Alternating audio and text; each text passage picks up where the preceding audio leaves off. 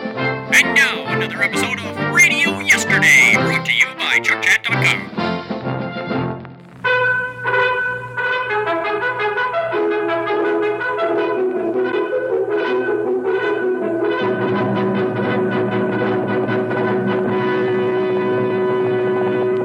I'll silver! A fiery horse with the speed of light, a cloud of dust, and a hearty Hi-Yo Silver, the Lone Ranger.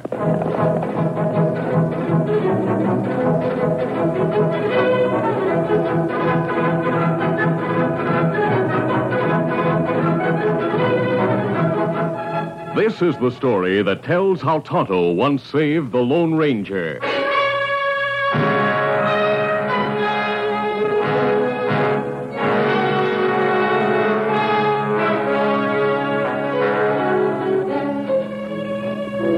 The Lone Ranger and Tonto were riding westward across desolate country. They were looking at the tracks of a wagon train when suddenly a thin young man stepped from behind a big boulder. He held a rifle to his shoulder and shouted, Right in or I'll shoot. That's it. Now get off those horses and don't try to reach for a gun. The Lone Ranger and Tonto dismounted slowly. Easy, steady, big fella. Then the masked man dropped his hand with lightning speed and fired from the hip. His bullet smashed the rifle and sent it flying from the young man's hands. Now raise your hands. Search him, Tonto. See if he has any other weapons. I haven't. I should have known better than to try to hold up a masked outlaw. I'm not an outlaw, and you don't look like one. I'm not. I held you up because I hoped to find food in your saddlebags. What's your name? Wingate. Dave Wingate. What are you doing alone in country like this? I was with a wagon train. It passed here. Why did you leave the train? I was driven away. Why? I didn't do anything wrong. I was framed by Cap Sanders. Cap Sanders? He was hired as wagon master. Every night he posted guards to watch for dangerous redskins. Sioux Indian dangerous, but Crow Indian friendly. One of our best friends is chief of the Crow Indians who live north of here. Dave, I want to hear how you were framed, but first we'll prepare a meal. Oh, I'm near starved.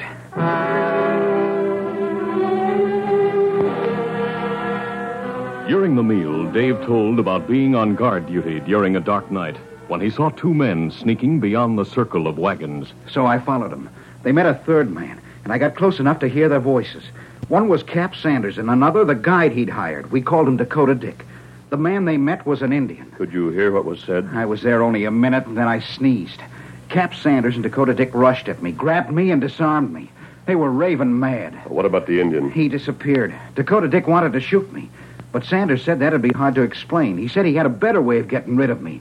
They took me to camp, roused the men, and accused me of sleeping on guard duty. I wonder why they wanted to get rid of you. I don't know, unless they thought I overheard something they wanted kept secret. Did you? No. The Indian jabbered something I couldn't understand, and Sanders told him to mosey along. Mosey along? Yes, he said, mosey along, you Injun, walk on. It sounded odd, that's why I remembered it. Oh, maybe him talk Sioux Indian language. Maybe him say, Mosey on, you Indian, walk on. Why, That's it. Sanders told the Indian to make an attack at a landmark known as Medicine Rock. Medicine Rock.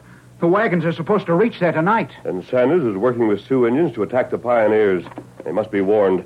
I'll try to overtake the wagons. Me go with you? No, Tonto, I'll make better time alone. You stay with Dave. Easy, steady, big fella. Come on, Silver!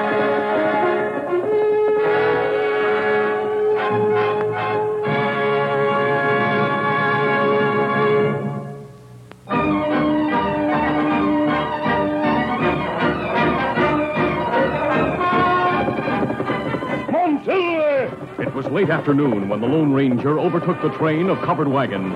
He drew abreast of the first one in the line Easy, Silver, easy. and shouted to the driver. Frisbee! Are you Jim Frisbee? Yes, I. Your mask. No time to explain the mask now. There may be an ambush ahead. Stop the wagons till I tell you about it. Up the wagon! The wagons were halted at the foot of a long hill. Jim Frisbee and men from other wagons listened while the Lone Ranger told about the possible ambush at Medicine Rock in the valley ahead. It's just beyond that hill. You're within a couple of miles of the place. Two of our men rode ahead. If there's any sign of trouble, they'll come back and lead us over a different route. Otherwise, we'll go on as we planned. Oh, Are Cap Sanders and Dakota Dick the men who went ahead? yes. Frisbee, if my information is correct, they're helping the Indians plan the ambush.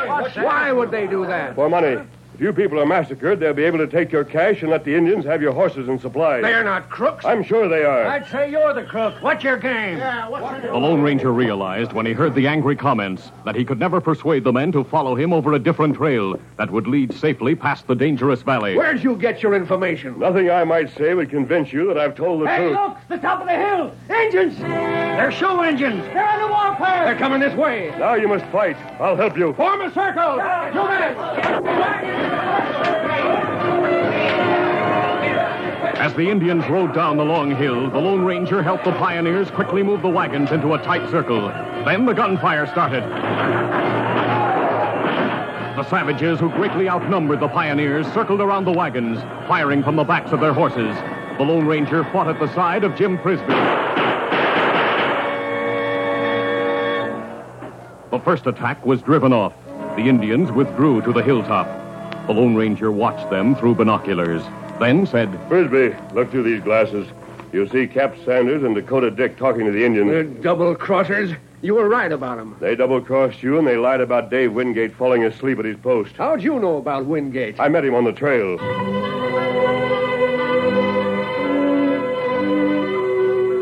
During the lull in battle, the Lone Ranger told how he had met Dave Wingate and learned of the attack.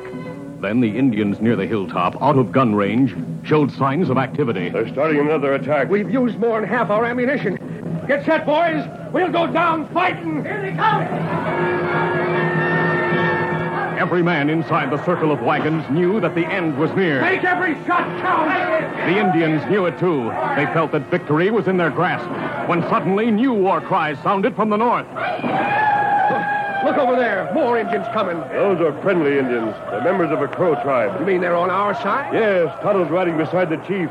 And there's Dave Wingate. Boys, we're saved. Never mind sparing the ammunition. Let 'em have it. Tuttle and his friends changed the tide of battle quickly. Many Indians went down. The others tried to flee, but they were hotly pursued by the Crows, and it was easy to see that none would escape.